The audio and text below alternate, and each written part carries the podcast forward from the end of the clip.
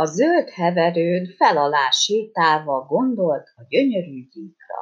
A gyík a fekete kövön szokott sütkérezni, feküdt a fekete kövön, és süttette magát a nappal. Csillogott a bőre, ragyogott a bőre, mert a gyík gyönyörű volt. Éppen ezért nagyon elcsodálkozott, mikor megállt előtte a legkisebb ugrifüles, és azt mondta a fekete kövön sütkérező gyíknak.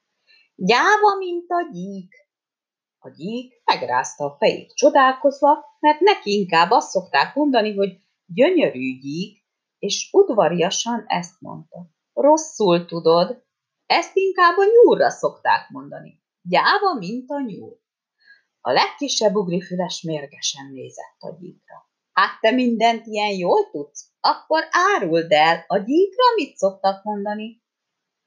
A gyík továbbra is udvariasan mosolygott a legkisebb ugrifülesre, azt nem akarta mondani, hogy gyönyörű, mint a gyík, mert nem akart hencegni, inkább ezt mondta. Fürge, mint a gyík, ezt szokták mondani.